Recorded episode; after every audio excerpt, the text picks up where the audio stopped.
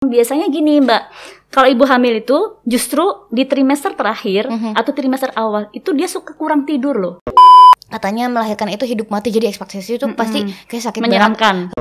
Karena kadang-kadang ada tuh Mbak Adis, kapan Bu mens terakhirnya?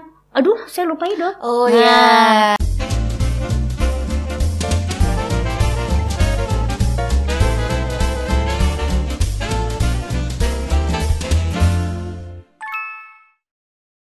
Hai Dokter Nuri, Hai, aku Mbak Adis. Terima kasih sudah gabung di Mamstock. Kan eh, ibu hamil itu katanya harus banget menerapkan gaya hidup sehat. Ya. Sebenarnya sebelum hamil juga harusnya udah ya dok ya. betul. Nah, yang kadang-kadang rancu adalah gaya hidup sehat itu apa sih sebenarnya? Ya, sebenarnya gini, eh, penting banget seorang ibu hamil itu menerapkan pola hidup yang sehat karena hid- eh, bayi yang di dalam kandungan itu akan menjadi sehat kalau ibunya juga sehat. Nah, gaya hidup yang bagaimana sih? Sebenarnya sih simple sih. Yang pertama itu harus makan makanan yang bergizi, Mhm. gitu. Yang bergizi itu ya karena fungsinya dia untuk memperlancar proses tumbuh kembang pada si janin. Mhm. Kemudian nutrisi itu juga membantu ibunya supaya stamina-nya lebih baik Oke. gitu. Mhm. Kemudian bisa mengontrol berat badan Mhm. gitu ya. Jadi karena ibu hamil harus tidak boleh terlalu gemuk, tidak boleh terlalu Mhm. kurus. Kenaikan Kemudian berat badannya juga harus diperhatikan ya Yes, dok ya? betul. Terus kemudian juga si makanan itu bisa bikin mood juga buat ibunya. Oh gitu, ya? Gitu. Ya, itu yang pertama. Jadi makanan yang eh, bergizi itu yang Mhm. penting. Kemudian yang kedua itu suplemen makanan nih, suplemen hamil atau Mhm. vitamin hamil. Mhm. Sebenarnya idealnya sih setiap ibu hamil itu Mhm. sudah makan makanan yang empat sehat lima sempurna itu Oke. sudah cukup sebenarnya idealnya. Idealnya kan sudah cukup. Asal nutrisinya benar-benar dipenuhi gitu Iya. ya dok ya? Maksudnya dalam artian cara masaknya bagaimana Mhm, gitu ya mhm. harus benar-benar sesuai nih eh, harus yang sehat sebenarnya. Mhm. Tapi kenapa penting eh, si vitamin hamil ini ada di, di posisi mana? Nah bila ibu itu seandainya gini misalkan ngidam nih kadang-kadang kan kalau ibu hamil ngidam maunya cuma makan siomay Hmm, Terus yang atau enak-enak maunya, aja. iya enak tapi nggak dia eh, miskin gizi gitu Seperti aku ya. ayam bakso gitu kan Aku dulu banyak banget sampahnya masuk sumpah. Ya KFC. ampun. Nah itu kan gizinya kan miskin gizi kan. Nah si suplemen hamil ini menambah eh, nutrisinya, Oh, melengkapi ya, nutrisinya. iya betul, karena mikronutrien itu penting Mhm. Untuk si eh, untuk tumbuh kembang si bayi ini. Mhm. Kemudian yang ketiga itu adalah olahraga. Oke. Nah olahraga tuh minimal disempetin 30 menit lah Se- supaya setiap hari. setiap hari Mhm. Eh, supaya apa? Supaya eh, sirkulasi darah, sirkulasi oksigen itu akan eh, apa namanya? Lancar. lancar, lancar ya peredaran darahnya akan lancar. Di samping itu juga dia akan kontrol berat badan dan bikin ibu lebih bugar. Mhm. Kemudian yang keempat itu adalah ini menghindari yang namanya rokok, Mhm. kafein Mhm. gitu ya. Oh kafein Sama- juga ya dok? Iya, kafein juga sama alkohol. Nah, si bapak juga nih harus juga nih kalau merokok ya jangan di deket ibu yang Oke. sedang hamil Mhm. karena akan berpengaruh terhadap pertumbuhan janin ini bisa bikin bayinya kecil Oke. atau bisa sampai dengan cacat. Oke, Seperti melanjutkan itu. tadi nih dok, Ya. soal makanan sampah yang kita masukin Yes, tadi. heeh. Terus aku dulu sempat berpikir seperti itu, ah aku udah minum vitamin gitu kan, Mm-mm. eh itu apakah benar-benar bisa selamat? Karena aku sempat dengar juga nih sebenarnya sebaik-baiknya eh, nutrisi yang kita Mm. butuhin kayak asam folat dan bla bla bla bla yang Mm-mm. women supplementary yang Ya. kita butuhin Mm-mm. itu sebaik-baiknya adalah dari makanan asli. Ya. Jadi vitamin itu cuma kayak buat backup aja bener gak sih dok? Ya, sebenarnya iya, tapi Second second option gitu. ya jadi gini, vitamin hamil itu eh, yang ada tuh mikronutrien yang di- difortifikasi atau ditambahkan. Mhm. Itu mikronutrien. Mhm. Jadi nanti ada nih Mbak eh, dua macam bag, apa ya namanya zat, zat gizi penting pada ibu itu ada Mhm. dua zat gizi makro sama mikro. Mhm. Nah yang makro itu seperti yang kita makan Mhm. ada karbohidrat, Mhm. ada protein, Mhm. ada lemak. Mhm. Itu zat gizi makro itu otomatis sudah dapat dong kita kalau makan nasi, makan roti itu kan sudah ada Karbo. karbohidratnya. Terus kita makan nasi kan nggak mungkin nasi aja, Mm-mm, pasti, pasti kan ada lauknya. air lauknya itu sudah termasuk sebagai protein. eh, protein. Kemudian lemak ya kalau kita makan nasi, eh, nasi goreng atau ayam goreng sudah ada Minyaknya minyaknya udah ada mi- udah masuk lemak. lemaknya. Ya, oke. Nah, tapi mikronutriennya ini nih. Mikronutrien itu Mhm. kebanyakan di sayur dan di buah. Mhm. Nah, kalau di sayur gimana sih masaknya bener atau enggak? Kalau Oke. ben saya sudah makan sayur kok, tapi numisnya kematangan. Hmm, gitu. Jadi zat gizinya menurun, bukan Masaknya hilang sih. kelamaan ya? ya. jadi bukan hilang sebenarnya, tapi dia menurun. Menurun, oke. Terus sayur-sayuran, eh buah-buahan misalkan ya, buah-buahan kadang-kadang ibunya ngerasa aku udah makan sayur, buahnya ntar aja deh. Nah, itulah zat gizi sebenarnya kayak asam folat, zat besi, terus kalsium, itu ada semua di makanan yang kita makan. Iya. Susu itu kan juga ada apa termasuk kalsium sama vitamin D ya yang eh, ada di makanan eh, ada di susu dengan keju. Itu sebenarnya kan ada mencakup semua. Tapi berapa jumlahnya kurang atau enggak? Nah, si suplemen inilah mengisi kekurangan itu, Oke, melengkapi dia. melengkapi. Tapi eh, kayak misalnya asam folat. Kalau kita mengkonsumsi terlalu banyak asam folat itu kan juga nggak baik nih dok. Enggak juga sih. Enggak juga. Nggak Jadi juga, ada dosis tertentu nggak? Kayak misalnya kalau min- udah minum vitamin itu misalnya tidak perlu ditambahi asam folat yang ini gitu. Hmm, enggak sih. Asam folat itu kan untuk kehamilan kadarnya 600 mg 600 Ya. mg per hari. per hari itu untuk yang normal. Tapi ada kasus-kasus khusus, misalkan riwayat bayinya cacat, tidak ada batok kepala, Mhm. atau riwayat bayinya itu ada benjolan di tulang belakang, namanya spina Oke. bifida ya. Mhm. Nah itu eh, perlu ditambahkan lebih banyak lagi asam folat. Oh, gitu. Gitu. Jadi, Jadi- yang seri- dosisnya lebih dari 600 ke 1000 mg. Tapi umumnya 600 saja udah cukup. Tapi terus kalau makanan dari makanan nggak akan menjadi overdosis karena pasti yang dimasukkan itu di dalam vitamin HAM itu ya dosisnya sesuai 600 mg itu. Terus dok selain makan, kan eh, gaya hidup sehat sudah pasti makan makanan yang bergizi, nutrisi tercukupi, vitamin Yes, segala macam. ya. Itu kan pasti kita eh, waktu hamil itu kan butuh tidur. Ya, tidur itu kalau kebanyakan juga nggak baik ya dok? Hmm, biasanya gini Mbak, kalau ibu hamil itu justru di trimester terakhir Mhm. atau trimester awal itu dia suka kurang tidur loh. Betul sekali. Betul, Saya ya kan? banget itu. Iya, pasti kurang tidur. Nah, eh, kalau kebanyakan tidur itu di trimester mana nih, gitu kan? Biasanya pas lagi awal-awal tuh kan pas lagi Mm-mm. pusing-pusingnya, Iya. lagi mual-mual Ah. gitu, pengennya tidur terus gitu. Itu harus cukup istirahat malahan di Gitu trimester ya? pertama. Ya semua di semua trimester sih.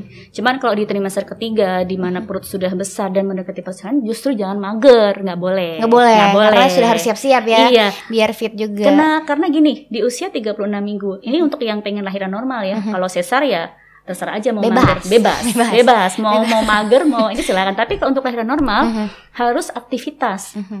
Harus jalan kaki. Kalau saya menganjurkan jalan pagi, sore minimal lim- 15 sampai 20 menit Mhm. atau main gym bola. Kenapa? Dengan jalan itu kan akan gaya gravitasi ya. Gaya gravitasi nanti kepalanya cepat turun panggul nih. Iya betul. Nah, betul. Begitu kepalanya turun panggul, nanti inisiasi persalinan atau yang disebut apa tuh gelombang cinta ya. Hmm, nah, gelombang- itu gelombang munculnya cinta. lebih gelombang cinta kan? Bahasa bahasa Iya, Instagramnya bahasa tuh zaman sekarang Ya, ya. bahasa zaman Mas. Iya, itu kan gelombang cinta. Lebih cepat muncul. Mhm. Nah, kalau Dan dia lebih rengket gak sih dok? Maksudnya lebih cepet Mm-mm. gitu, kayaknya proses lahirannya tuh jadi lebih gitu Ya, kalau kita jadi makin tidak sering olahraga. Betul, kalau kita jadi yang sebenarnya emang inisiasi atau memunculkan eh, kontraksi atau gelombang cinta itu adalah turunnya kepala di dalam panggul. Semakin turun, semakin merangsang di bagian eh, mulut rahim, Mhm. sehingga akan terjadi kontra- kontraksi yang lebih sering. Terus terjadi pembukaan yang lebih cepat sehingga tidak sampai ke persalinan lewat waktu. Karena Oke. kalau sudah lewat waktu, otomatis jatuhnya akan induksi. Aku Kalau- cerita pengalaman aku boleh nggak boleh. Jadi dulu aku tuh eh, punya riwayat keguguran sebelumnya. Terus di eh, 16 minggu pertama itu aku konsultasi sama dokterku dulu belum boleh olahraga apa pun dulu. Jadi santai aja dulu karena masih awal, masih takut kan. Akhirnya setelah 16 minggu itu aku satu kali seminggu itu se- selama satu minggunya satu setengah jam itu yoga. Dan bener aja dong dok maksudnya eh, umur 7 bulan apa ya anakku tuh udah kayak fix. Mm-mm. udah mau udah mulai mau masuk panggul gitu. Dan emang lahirannya lebih gampang sih. Mm-mm. dan itu ngaruh banget menurut aku soal eh, yoga eh, gitu. Iya. nah idealnya nih dok anak masuk panggul itu biasanya usia kandungan berapa? Kalau terlalu cepat juga nggak baik ya dok? Nggak baik. Nanti persalinan preterm- prematur. Bisa prematur ya? Iya. nah. Sebenarnya olahraganya mbak Adis itu kebanyakan kalau satu setengah jam itu. Satu setengah jam iya kebanyakan. kebanyakan Terus, terus? sebenarnya se- cukup aja 30 menit. Karena kan kita harus bugar ya. Mhm. Maksudnya hanya untuk kebugaran aja Kak. mhm. kalau di bawah 36 minggu Mhm. nah biasanya janin itu akan turun panggul itu setelah 36 minggu tiga bulan Nah, minggu jadi Wah, udah 37 jauh minggu 38 jadi kalau misalkan saya tuh sering dok udah turun panggul belum dok 32 minggu ya belum lah bu kalau 32 minggu masih lama nah Hmm. kalau sudah 36 harus dia olahraga supaya turun panggul nah Mhm. itu mungkin kalau kasusnya Mbak Adis eh, ya karena secara normal tuh dia pasti di tidak tidak terlalu cepat juga sih dia turun panggul mhm. biasanya jarang di bawah 36 minggu gitu Mhm. ya Eh, kecuali bayinya kecil banget gitu. Tapi bayiku lumayan kecil sih main kecil ya? lumayan kecil dan dia lahir di 37 minggu berapa kilo dua koma enam setengah Oh ya, ya pas sih sebenarnya. ya Nggak kecil-kecil kecil, banget ya ah. tapi kecil juga sih Iya. gitu. cuma eh, aku eh, merasakan sih yang namanya lahiran gampang gara-gara olahraga Iya. gitu Mm-mm. yang jelas ini tuh kayak udah terlatih banget nggak terlalu sakit maksudnya Mm-mm. ekspektasi aku melahirkan waktu itu kan kayaknya sakit banget Mm-mm. Katanya melahirkan itu hidup mati jadi ekspektasi itu Mm-mm. pasti kayak sakit banget Menyeramkan.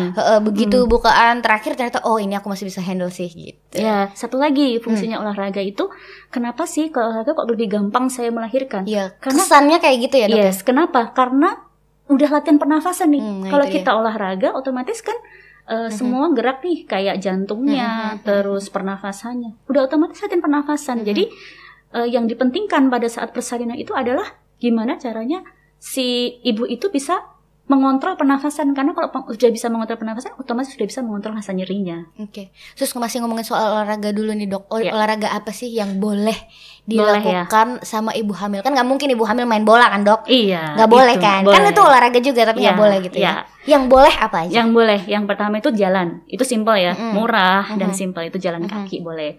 Terus berenang yang bagus. Iya, katanya nah, bagus ya. berenang karena berenang itu juga dia tidak terlalu memperberat bayinya Mhm. dan semuanya bergerak kan. Mhm. Itu kan itu. Iya, yang iya, iya. kedua adalah yoga. Tapi yoganya juga prenatal yoga. Prenatal Jadi yoga, bukan benar, bukan yoga yang kakinya ke apa sih? Oh, saya sampai tujuh bulan masih jangan. inversi, Dok. Oh, gitu ya. Iya, nah, itu masih masih. hati-hati sih terlalu terlalu ekstrim ya. Mhm. Terus ya itu aja jalan, renang sama yoga sama pilates. Pilates ya sama ya, yoga dengan pilates itu yang Penting yang nggak loncat-loncat ya banget gitu betul. ya dok ya. Nah, kalau yang, yang menekan bagian perut intinya. Mm, Ya. gitu. Terus berarti olahraga-olahraga yang lain nggak usah dulu lah ya. ya tapi hati-hati. Kenapa pada saat kondisi apa sih kita tidak boleh olahraga? Ada Nah, juga. itu dia. Nah, Kayak misalnya tadi aku dilarang sama dokterku sampai usia 16 minggu. ya. Itu karena ada riwayat keguguran sebelumnya. Nah, Ya. sekarang pertanyaannya berarti adalah eh, kondisi apa sih? Kondisi Ya. hamil seperti apa yang tidak boleh olahraga? Ya, sebenarnya olahraga itu memang dianjurkan setelah trimester 1. Jadi Mhm. trimester 2. Oke. Karena di trimester 1 itu kan ibaratnya tuh belum kuat ya. Mhm. Kalau ha- apa kandungannya itu belum kuat. Mhm. Intinya itu masih eh, masih tidak stabil gitu lah Mhm. ya. Bisa Nah, terjadi apa pun lebih Ya, bisa gampang terjadi beresiko. keguguran ya Mhm. kan. Nah, kalau eh, di atas trimester maksudnya trimester kedua di atas Mhm. trimester satu kan dia lebih kuat. Mhm. Nah, kondisi-kondisi kalau misalkan memang kayak Mbak Adis, oh riwayat keguguran dulu sebelumnya memang dianjurkan setelah 16 minggu ya. Karena 16 minggu tuh sudah kuat, sudah ada plasenta, Mhm. jadi udah lebih kuat. Nah, cuman kalau misalkan ada riwayat perdarahan, Mhm. itu juga tidak boleh. Mhm. Terus ada riwayat ini di trimester kedua tuh sering kencang perutnya. Mhm. Itu apalagi Padahal belum waktunya tuh ya belum ya? waktunya atau trimester ketiga kena keluar air-air. Nah, itu juga Hmm. tidak boleh. Oke. Terus satu lagi Dihindari olahraga berarti ya? Iya itu yang dihindari sama olahraga riwayat kontraksi, Mhm. riwayat eh, perdarahan Mhm. sebelumnya atau riwayat eh, pernah keluar air ketuban Mhm. atau plasentanya ada di bawah. Hmm, Nah. itu placenta previa. Iya betul Oh, itu juga itu tidak nggak boleh olahraga Tidak juga ya? boleh karena dengan olahraga kalau dia kontraksi sedikit bisa perdarahan. Oke. Sama- Ini gampang pendarahan nih biasanya kalau placenta Iya, sama ini kalau ini yang jarang ya. Mhm. Jadi bagi perempuan yang serviknya atau mulut rahimnya pendek, itu Oke. juga juga ya sebaiknya tidak olahraga. Oke. Mi- Kalau misalnya jalan masih boleh kali ya dok? Enggak kalau serviknya pendek, hati-hati sih dia Oh lebih gitu. baik. Iya, karena kalau serviknya bener-bener biasanya bed rest. Iya, karena Oh, gitu. dia biasanya trimester ketiga 28 minggu 30 minggu itu sudah sering kenceng-kenceng udah benar-benar harus bed rest. Oh gitu. Karena udah Iya. sempit mungkin ya dok ya. Bukan, Apa karena mulut rahimnya pendek. Oh. Nah, jadi kalau mulut gitu. rahimnya pendek, otomatis dia ini ya risiko untuk kontraksi dan risiko untuk bayi persalinan prematur Hmm. lebih lebih besar. Oke. Gitu. Terus kalau dulu aku eh, ini relate juga sih sedikit ya. Dulu aku sebenarnya dianjurkan untuk berenang karena tadi dokter juga bilang berenang itu bagus. Cuma waktu itu aku hamilnya keputihan. Nah, soal keputihan ini apakah makanan tadi berpengaruh ke keputihan waktu hamil atau memang itu hormonal aja dan eh, gimana tuh soal keputihan waktu hamil? Ya, sebenarnya pada saat perempuan itu hamil, Mhm. itu ada pengaruh hormon Mhm. yang bikin cairan di vagina itu menjadi lebih banyak dari sebelum hamil. Oke. Nah, Itu pengaruh dari makanan juga nggak dok? enggak. Kalau Oh, makanan enggak sih ya? enggak. Hanya hormon aja. Memang mau makan yang kayak gimana atau Mhm. tidak makan tetap eh, si apa munculnya cairan vagina itu yang lebih banyak dari biasanya itu Mhm. eh, sebelum hamil itu tetap ada gitu. Oke. Nah, gimana caranya supaya tidak jadi keputihan Mhm, gitu mhm. kan di situ berarti lembab tuh Mhm. karena basah apalagi Lewati nanti kalau ibu ya. hamil iya ibu hamil kan mbak Adis pernah hamil otomatis kalau udah eh, hamilnya udah besar sering suka suka Sumu. pipis bukan Oh, suka sering pipis kan Iya, ya, sering pipis. Hmm, oke, sering kencing kan sering pipis nah itu jadi semakin lembab kan dari Iya, situ iya, nah iya. kalau misalkan tidak sering ganti celana dalam itu tadi Bisa nanti bikin keputihan. ya bisa bikin bakteri yang harusnya itu tidak ada itu Mhm. bisa gampang masuk di situasi yang lembab Nah, jadi tidak pengaruh betul. makanan ya. Soalnya kan kadang orang bilang eh, jangan makan timun bikin Ah, keputihan ah. gitu. Ternyata Hmm, enggak juga. enggak juga enggak Boleh sih. dikonsumsi sama ibu hamil. itu. boleh Oke. boleh timun nggak apa-apa Terus soal eh, berat badan. Mm-mm. Berat badan ibu hamil itu kan kadang-kadang nih ada beberapa ibu hamil yang insecure juga nih. Aku kalau makan terlalu banyak nanti jadinya hamilnya gemuk Mm-mm, gitu. mm-mm. Terus atau eh, mungkin dia terlalu banyak makan. Nah, sebenarnya idealnya berat badan kita naik waktu hamil itu segimana sih, Dok? Ya, jadi berat badan eh, di usia non hamil yang sebelum hamil. Jadi kita tuh pas Ada rumusnya saat- ya, Dok? Iya, ada rumusnya. Jadi Oke. sebelum hamil itu harus kita harus tahu BMI, basal metabolic index. Apa tuh? Nah, itu tuh ngitungnya gini dari berat badan dibagi tinggi badan dalam kuadrat. Oke. Nah, itu nanti ketemu rumusnya, nih. Bro, pusing. Ada rumusnya. Nanti ketemu ketemu dapatnya itu berapa nih? Normal, underweight atau overweight atau obese. Mhm. Nah, kalau misalkan eh, dia itu underweight, underweight itu ketemunya kurang dari 18 Kurang ya? setengah. Hmm. Nah, itu pertambahan berat badannya harus banyak selama 9 bulan, kurang lebih 12 sampai 18 kilo Oke. dalam 9 bulan ya. Ada juga yang over ya, Dok ya? Nah, kalau yang off ya kalau yang normal-normal aja, Mhm. normal-normal itu eh, BMI-nya tuh sekitar 18 setengah sampai dengan 24 tuh yang normal kayak kita. Kita normal ya? Eh, aku enggak sih Oh kayaknya. enggak ya? Enggak sih normal. kok. sedikit normal, Iya sedikit gitu normal. ya. Kalau BMI yang normal itu antara 11 sampai 24 itu kenaikan berat badannya antara 11 sampai 16. Jadi rata-rata itu yang bagus tuh 11 sampai 16 selama Alhamdulillah, diangkat. 9 bulan kehamilan gitu ya. Dulu naik berapa? 13 setengah. 13 ya. Tapi turunnya susah banget. Kayaknya pas anaknya keluar tuh turun cuma berapa 6 kilo gitu. 6 kilo. Abis itu stalak lama. Kalau menyusui gampang turun juga loh Mbak Adis. Menyusui tapi nggak turun-turun dok sama. Turun terus sama aja ya. tapi aku mengalami di dok yang namanya eh, abis lahiran terus merasa kok berat aku turunnya cuma sedikit ya terus akhirnya aku jadi nggak mau makan Hmm. aku jadi nggak mau makan terus akhirnya berpengaruh ke produksi asi akhirnya Iya. gara-gara kasihan kan sama anak-anaknya lama ya udahlah gue makan ya lah gitu Mm-mm, jadi nggak iya. mikir diet Ntar aja kalau sudah selesai menyusui. Nah itu tadi kalau pertambahannya sekitar segitu ya, 11 sampai 16. Itu yang normal. Itu Kalau yang normal. over tadi? Nah kalau yang over itu masuk da, eh, nilainya BMI-nya itu antara 25 sampai 29 itu overweight. Mhm. Jadi overweight itu di atasnya normal ya. Eh, itu pertambahannya nggak boleh banyak-banyak, Mhm. cukup antara 9 sampai 10 kilo dalam 9 bulan. Kalau yang obes, obes itu dengan BMI lebih dari 30, Mhm. itu pertambahannya cuma 5 sampai 9 kilo aja, nggak boleh banyak-banyak selama 9 bulan. Jadi rata-rata sebenarnya trimester pertama itu harus hanya 1 sampai dua setengah kilo dalam 3 bulan. Oke. Trimester pertama Oke. ya. Kalau trimester kedua itu boleh 0,3 sampai 0,4 kilo Mhm. se- eh, per minggu. oke Nah, kalau yang trimester ketiga 1 kilo aja cukup ya eh, per bulan. Uh, tapi padahal semester eh semester Trimester. trimester 3 tuh kayaknya lebih gampang naik gak sih dok? Apalagi Iya. anaknya ya, kayaknya anaknya tuh Betul. cepet banget gitu di, di Ya trimester memang ketiga. kalau trimester ketiga itu pertambahan berat badan bayi itu sekitar 200 cepet banget. 100 mg per minggu ya. Iya, itu memang banget. cepet banget. Nah, hati-hati.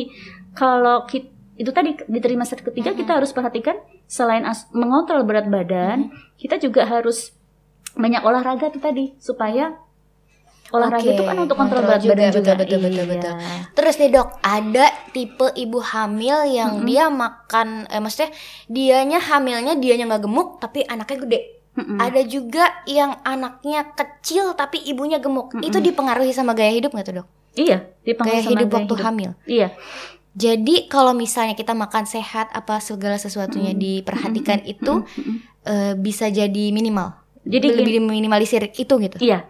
Jadi pemilihan makanan itu tadi kita tuh memilih makanan tuh nggak boleh asal aku kan anakku aku kan dua orang nih makan dua orang nah itu nggak boleh itu harus Hmm. Itu salah ya, Dok, itu ya? salah gitu jadi pemilihan makanan itu harus yang eh, tinggi kalori tapi mm, miskin lemak Oke. nah jadi, Jadi dia tidak jadi lemak ya? iya jadi kayak misalkan gini makan ayam ya jangan kulitnya dada ayamnya yang boneless ya Mhm. Terus kalau daging ya dihilangin gajinya, gitu. Terus jeroan-jeroan tuh juga nggak boleh, dia kan tinggi kolesterol juga gitu. Jadi eh, sama ini tadi yang makanan-makanan yang tinggi gula.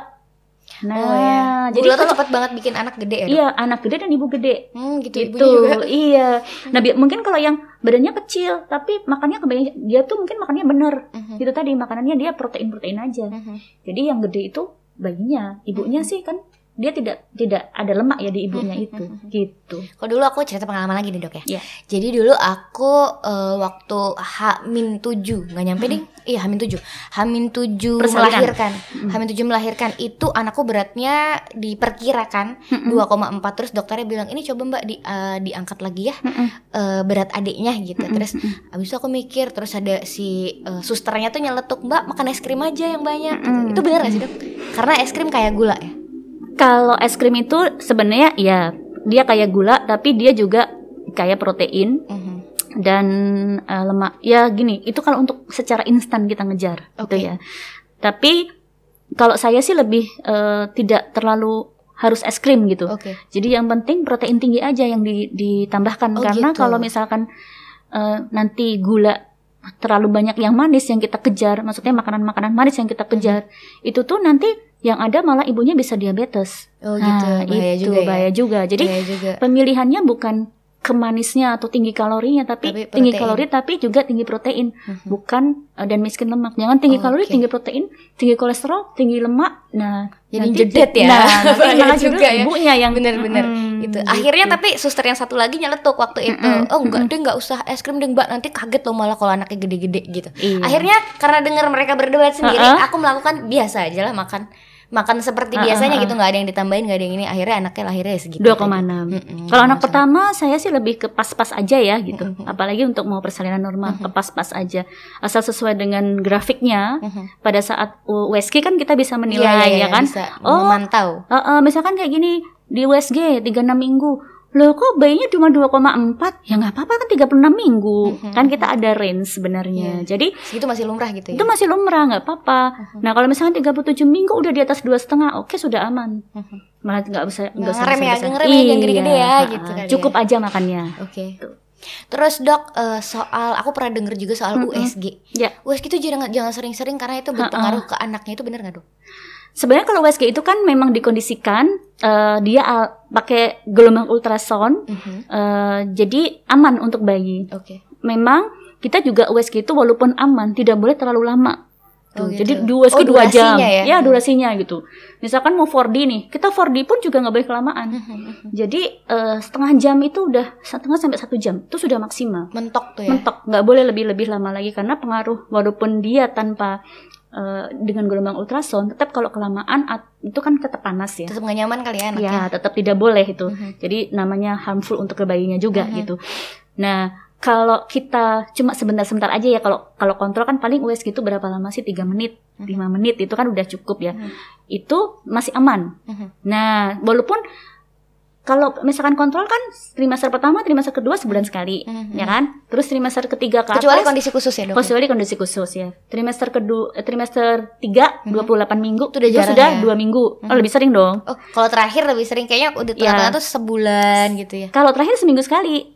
Terakhir seminggu. Mm-mm. Itu kan kalau di total itu bisa sampai eh, lebih dari Berapa 10 kali. kali, Berapa iya kali itu ya? 12 kali Banyak. atau 13 kali banyak Mhm. kan.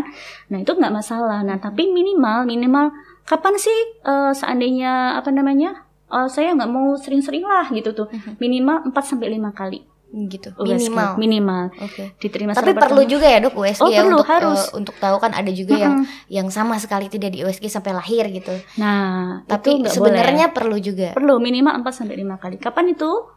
Satu di trimester pertama. Trimester Minimal pertama. satu kali ya? Iya, minimal satu kali di trimester pertama. Mhm. Satu sampai dua kali di trimester pertama. Kapan? Begitu tahu, oh aku positif. Mhm. PP tesnya positif atau tes kehamilannya positif. Mhm. Nah, kita harus periksa. Kenapa harus periksa? Supaya tahu ini lokasi Hmm. kantong kehamilannya di mana Oke, nih? oke. Di dalam atau di Mhm. luar? Mhm. Kalau di luar, berarti kan dia kehamilan di luar kandungan. Mhm. Nah, kalau tidak ketahuan bisa bikin perdarahan. Iya, benar, perdarahan benar, di dalam benar. kan nggak ketahuan ya. Iya. Akhirnya ibunya tiba-tiba pingsan. Placenta previa Nah. juga nggak ketahuan kalau nggak USG Ya, ya. dok kalau placenta previa biasanya di usia kandungan 13 eh trimester ketiga. Kemudian yang paling penting ini ini yang saya wanti-wanti ya. Kenapa trimester pertama di usia 10 sampai 13 minggu. Mhm. Itu penting karena kadang-kadang ada tuh Mbak Adis, kapan Bu mens terakhirnya? Aduh saya lupa ya dok. Oh Nah, ya, terus kehamilan-kehamilan yang tidak direncanakan Nah biasanya betul. ya dok ya. Atau Mhm. misalkan gini, saya nggak teratur, kok. saya bingung nih Oh, iya, kapan itu ya pusing saya terakhir mes. Nah, pusing juga kan? Yang pusing juga- dokternya. dokternya juga pusing, enggak sih. Tapi dengan dengan USG kita bisa menentukan. Nah, yang paling tepat eh, menilai itu adalah di usia kehamilan 10 sampai 13 Oke. minggu. Panjangnya berapa, usia kehamilan HPL-nya berapa. Itu udah udah hampir fix di usia 10 sampai 13 Oh, minggu. gitu. Jadi kalau misalkan kadang tuh USG pasien saya bilang, "Dok, kok ini HPL-nya berubah-ubah sih, Dok?" Seminggu sekian, seminggu sekian kok ada yang nggak pas? Ya nggak pas, Bu. Nggak apa-apa, tergantung berat bayinya nih. Mhm. Kalau misalkan Kira-kira soalnya. Ya. kalau misalkan trimester ketiga nih ya Mbak Adis, itu kan biasanya berat bayinya itu kadang bisa kecil, bisa besar. Mhm. Kalau kecil, otomatis dia akan semakin mundur Mhm. HPL-nya. Kalau besar dia akan semakin Maju. maju. Makanya patokan kita adalah usia kehamilan HPL eh, tadi. di 10 sampai 13 minggu. Itu pasti tidak jauh dengan nilai apa hari hari hari terakhir, terakhir menstruasi. kalau ibunya benar ya Mhm. pasti nggak jauh dari situ Mhm. kemudian yang trimester kedua Mhm. tadi yang trimester pertama ya Mhm. kemudian USG trimester kedua Mhm. trimester kedua ini penting juga Mhm. untuk menilai kelengkapan organ Oke, ya itu jadi sih. heeh, jadi kita bisa mengetahui kelainan-kelainan pada bayi itu di trimester kedua menentukannya Kalau misalnya kayak eh, di kepalanya ada banyak cairan itu juga ketahuannya di Iya. trimester trimester kedua kedua juga. ya trimester kedua itu karena dia organ-organnya belum terlalu besar banget Mhm. terus dia sudah lengkap Mhm. Kalau trimester satu kan belum lengkap, Mhm. dia sudah lengkap. Jadi otaknya bagaimana, jantungnya bagaimana itu di Oke. trimester kedua. Sama satu lagi jenis kelamin. Nah, itu dia kan kayaknya ibu-ibu tuh banyak juga yang Oh, oh. mindsetnya nanti aja lah kalau misalnya gendernya udah ketahuan baru USG gitu. Nah. Jadi USG itu ternyata tidak semata-mata cuma lihat gendernya ini cewek apa cowok ya, gitu ya. bukan Dok. hanya berat badan aja. Terus Mhm. kalau di trimester ketiga ya melihat posisi Mhm. dia tuh si- lintang atau kepala atau sungsang. Mhm. Nah, itu sama kita harus melihat itu tadi eh, batas ketubannya bagaimana, terus grading plasentanya Mhm, bagaimana. Kadang nggak nyampe 40 minggu tapi udah banyak perkapurannya, Mhm. udah banyak apa namanya itu bolong-bolongnya. Itu kan Mhm. harus segera dilahirkan juga. Plasentanya ya? Ya, Oh gitu. Terus dok ada pertanyaan-pertanyaan seputar hamil yang kayaknya bakal sering ditanyain sama ibu-ibu Mitos juga. dan fakta itu ya. Iya. Hmm. Eh, pakai high heels waktu hamil? Nah, itu saya enggak ya. Nggak boleh. Enggak boleh. Oke, berarti bener ya aku. Aku dulu nggak berani pakai high heels. Iya, kenapa? Kenapa tuh dok? Ya, kenapa? Soalnya gini, yang pertama itu kan mengganggu keseimbangan. Mhm. Ya dibayangin, apalagi trimester ketiga. Iya. Sebenarnya kalau trimester satu, Mhm. ibunya udah biasa pakai high heel, Mhm. is okay ya. Tapi kalau trimester ketiga, Mhm.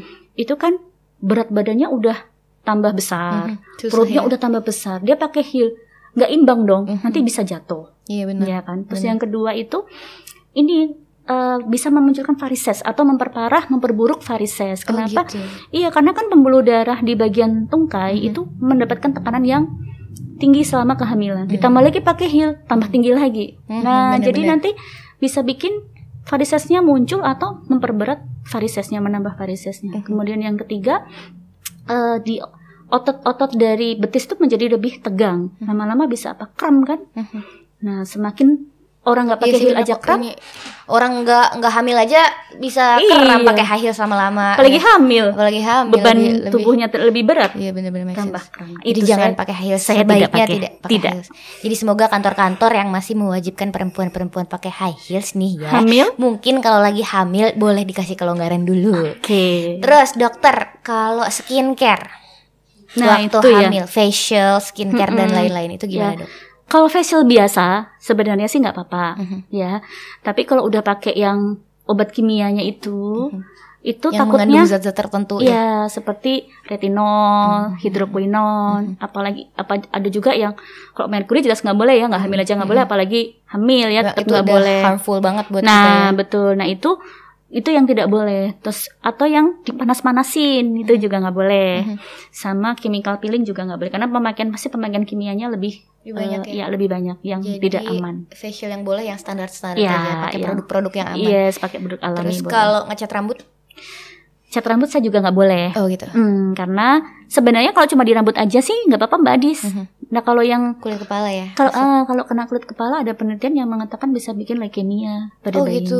Iya, Pada bayinya? Pada bayinya. Aduh resikonya ternyata besar sekali mengecat rambut ya. Mm-mm, Jadi tunggu sampai Kalau melahirkan aja. pakai henna dok, Nah nggak apa-apa kalau henna. Henna henna itu kan alami dari daun-daunan ya. Mhm. Itu nggak apa-apa sih. oke. Kalau kalau ngecat rambut boleh tapi tidak pakai kimia. Iya. Terus eh, pemutih gigi, nggak boleh. Semua produk pemutih tidak boleh. Mau pemutih gigi, pemutih muka juga tidak boleh. Ibu menyusui boleh nggak?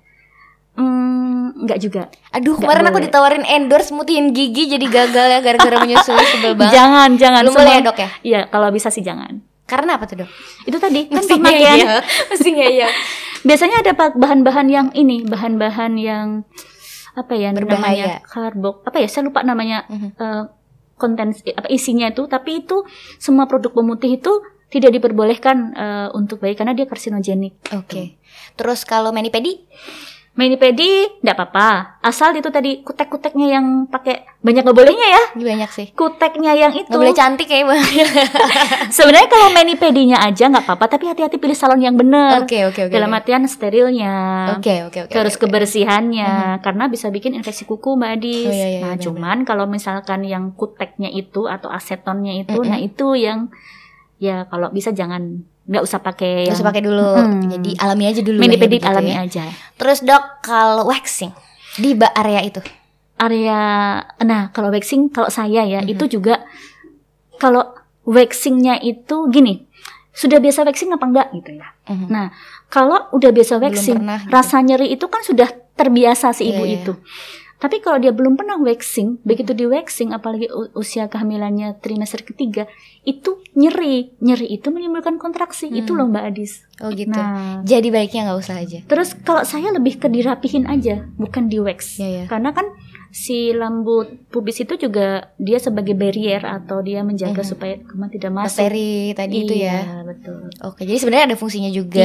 Iya. Jadi kalau misalnya nggak perlu banget waxing nggak usah. Di- tapi memang harus dipendekin juga, nggak boleh Mhm. terlalu gondrong. Oh iya, iya. malu-maluin ya dok ya. Iya.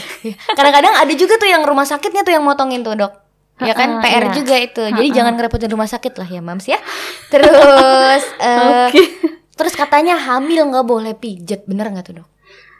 Kalau pijet yang dipijit mana dulu nih? Kalau saya sih untuk kan ada juga ya spa mami, Mhm, spa mhm, kehamilan. Nah itu biasanya kan yang dipijit itu cuma tangan sama kaki. Itu Atau yang buat hormon oksitosin itu pijet-pijet begitu Nah, kalau- boleh ya dok ya? kalau hormon oksitosin harus di atas Akhir 30 ya, tuh di ya, akhir di ya. 37 minggu ke atas. Mhm. Itu memang ada di bagian punggung itu Oke. di perut gitu ya, itu bisa menimbulkan atau memunculkan hormon oksitosin. Mhm. Tapi kalau pada eh, kehamilannya di bawah di aterem, belum aterem, itu nggak boleh. Nanti malah dia Oke. kontrasi persalinan prematur. Oke. Sama perut juga nggak boleh dipijit-pijit karena nanti bisa bikin ya bayinya menjadi muntir Hmm. atau kalau muntirnya alami sih nggak ya maksudnya kayak dulu kan zaman dulu tuh ada sungsang tuh ya mbak sungsang diputer gitu ya Iya itu yang dukun Nah. dukun ini ya dukun Ha-ha, pijet gitu ya bu ya. sebenarnya itu dulu di kita di bidang obstetri itu memang ada melakukan pemutaran namanya versi luar tapi sekarang sudah jauh ditinggalkan Oh, itu gitu, obstetri udah. tradisional jadi yang obsesi modern sudah jauh meninggalkan jadi kalau sungsang ya posisi niches atau di sering nungging supaya dia secara alami Balik. eh, berbalik gitu Oke, emang ada caranya sendiri Ya. bukan digituin ya dok ya. kan Terus kalau tadi makan manis-manis sebaiknya juga dikontrol gitu ya, Ya, dok ya. betul. Terus kalau misalnya madu, madu itu sebenarnya bagus sih oh Mm-mm. bagus ya. bagus Ada usia tertentu mungkin yang nggak boleh mak- makan atau minum Hmm, madu. Enggak juga, karena madu itu dia ada kandungan vitamin C, Mhm. ada kandungan vitamin B-nya, terus dia ada kalsium dan zat besinya. Mhm. Nah, vitamin C itu untuk imunitas. Oh gitu. Kemudian si madu itu juga ada kadar karbohidrat dan sukrosanya. Buat ibu-ibu yang misalkan nggak mau makan di trimester pertama, justru dikasih madu. Oh, Karena gitu. apa? Dia kan ada sukrosa sama karbohidratnya Hmm. untuk energi. Mhm. Tapi ya itu tadi sebenarnya ada batasannya jangan terlalu banyak juga dan yang bisa yang boleh itu madu yang sudah diolah jangan mentah. Mhm. Mm. Jadi kan kadang-kadang juga ada madu-madu yang bukan madu murni ya dok ya. Nah, kalau itu gimana tuh? Kalau saya sih Ada kalau- pemanis buatannya itu Nah, malah itu jadi nggak boleh ya. Kalau pemanis buatan jelas nggak boleh. boleh makan madu tapi pilih madu murni. Ya. Oke. Mm-mm. Terus apa lagi ya? Eh minum kopi. Nah, Ih, temen iya. aku juga ada banyak sih sebenarnya yang ibu hamil ibu hamil yang aduh pengen ngopi nih. Masa nggak boleh sih? Boleh heeh. sih dok sebenarnya? Iya, semua kafein namanya kopi, teh atau coklat. Hmm. Nah, itu kan masuk dalam golongan kafein ya. Mhm. Itu masih diperbolehkan dengan kadar 150 mg per hari. Jadi setara dengan dua cangkir. Dua cangkir gini ya. Oke. Nah, dua cangkir itu masih diperbolehkan. Tapi kalau sudah minum kopi, ya jangan, ngeteh lagi. 150 kopi, 150 150 teh gitu Nah, sama coklat gitu sama aja, nggak boleh. Banyak- banyak Jadi- juga. Iya, nanti jatuhnya 450 dong ya. Mhm. Nah, nanti kalau 450 biasanya bayinya kecil kalau kebanyakan kafein. Oh gitu. Iya. Oh gitu. Jadi kayak dia kayak mengikat. Enggak, kafein itu memper apa ya? Menghambat penyerapan zat besi. Ya, oke. Nah, kalau zat Diserap besi sama dia tuh berarti. Iya, menghambat penyerapannya. Yang harusnya ke bayi jadi Iya, Nggak zat sampai. bayi enggak nyampe. Makanya jadinya bayinya kecil. Oke, terus eh, kalau ini aku agak sedikit merasa- merasa bersalah dok kalau Uh-uh. eh, mengkonsumsi makan makanan yang banyak MSG-nya boleh nggak? Nah, sebenarnya sih itu tadi ada kadarnya ya. Kalau nggak salah itu 2000 mg per hari ya. Oke. Itu sebenarnya kayaknya gede ya, tapi sebenarnya itu ya ya nggak gede-gede amat sih. Iya. Jadi Angkanya tuh kedengeran eh, gede gitu. gede, tapi sebenarnya itu ya. sedikit ya. Jadi kalau misalkan kita sebenarnya kan juga makan tuh misalkan jajan juga pasti ada MSG-nya dong. Iya, makanya aku dulu Nggak sering, mungkin. seneng banget makan mie ayam. Mm-mm. Dok, waktu hamil Mm-mm. tuh kayak mie ayam tuh surga banget. Mm-mm. Terus kan itu Iya kan? kayak banyak MSG-nya. Iya, pasti banyak banyak ininya kan banyak MSG-nya kan. Iya. Nah, tapi kan nggak apa-apa juga karena kan kadarnya nggak misalkan Nggak kalau terlalu mm-mm, ya. nggak terlalu misalkan udah makan mie ayam, Mhm. masih makan ciki-ciki. Ih, Ciki apa eh, jangan ciki Iya. ya. apa ya? Pokoknya itu lah ya. Nah, itulah ya, snack- kudapan snack. ya. kudapan itu kudapan merek itulah ya. Mm-mm, kudapan yang dikemas itu kan kadar MSG-nya juga tinggi. Iya, nah, iya. kalau banyak-banyak juga tidak boleh. Oke. Terus satu lagi deh. Boleh eh, makan duren, Duren, daging mentah. kalau duren nggak apa-apa. Oh, duren boleh. Duren boleh, memang Kecuali pasti ada kecuali. Aku udah feeling nih tatapannya Ah, dokter udah ah, pasti cuma. boleh. tuh. Cuma jumlahnya jangan banyak-banyak. Mhm. Gini, ada penelitian yang mengatakan ekstrak durian Mhm. itu bisa bikin kontraksi. Mhm. Penelitiannya ada seperti Ekstraknya. itu, ekstrak durian. Tapi belum ditemukan kasus makan durian terus jadi keguguran itu sebenarnya juga eh, Belum ada belum juga ya? belum belum ya mungkin ada tapi tidak banyak. Jadi evidence base-nya belum nyampe ya. Oke, oke. Jadi ya kalaupun mau kepingin aja secukupnya boleh. Oke. Mm-mm. Terus daging mentah? Nah itu nggak boleh. Makanya ibu hamil nggak boleh makan sate karena eh, belum tentu itu matang gitu ya, Dok. ya? Betul. Jadi semua makanan mentah setengah matang seperti steak, sushi itu atau terancam, terancam tahu Mbak Dis? Terancam tuh kayak eh, lalap, kayak Lalap. yang mentah. Nah, kan? betul. Iya, itu kan semua kan mentah-mentah. Nah, itu tidak disarankan. Oke. Karena kenapa? Sayur-sayuran mentah berarti tidak disarankan. Iya, semua Oke. yang mentah-mentah, mau itu sayuran, daging mentah, itu tidak disarankan. Kenapa? Karena kadang-kadang ada bakteri atau virus yang tidak mati dengan pemanasan di bawah 100 derajat Celcius. Jadi tidak aman. Oke, ada pesan terakhir mungkin untuk aku dan moms di Ah, rumah kalau di nanti rumah. besok hamil lagi. Kalau hamil lagi, hidup sehat. ya itu tadi ya harus yang utama itu kalau misalkan hamil itu bahagia mungkin ya harus Mhm. bahagia menikmati setiap persalinannya eh, kehamilan dan persalinannya Oke. tentunya kalau ibunya itu menikmati otomatis dia akan menjaga Mhm. dengan cara makan nutrisi yang bagus kemudian supaya tetap fit dan happy dengan olahraga Mhm. terus dengan istirahat yang cukup dan hindari stres itu aja supaya Oke. eh, jadi kehamilannya jadi sehat bayinya juga jadi eh, apa namanya jadi baik juga Oke. Dan itu juga bisa dilakukan dari sebelum kita hamil juga ya, Dok ya. ya Itu bakal Lebih jadi bagus mungkin lagi. kualitasnya jadi lebih baik lagi, Iya. organ reproduksinya juga juga jadi baik, sel telurnya segala macam. Dan kalau bisa suaminya juga ikutan hidup sehat ya, Dok ya. Iya betul, hindari rokok ya. Oke. Kalau bapaknya merokok. Oke, terima kasih Dokter. Nuri. Sampai jumpa di Mamstock episode berikutnya. Oke, sama-sama.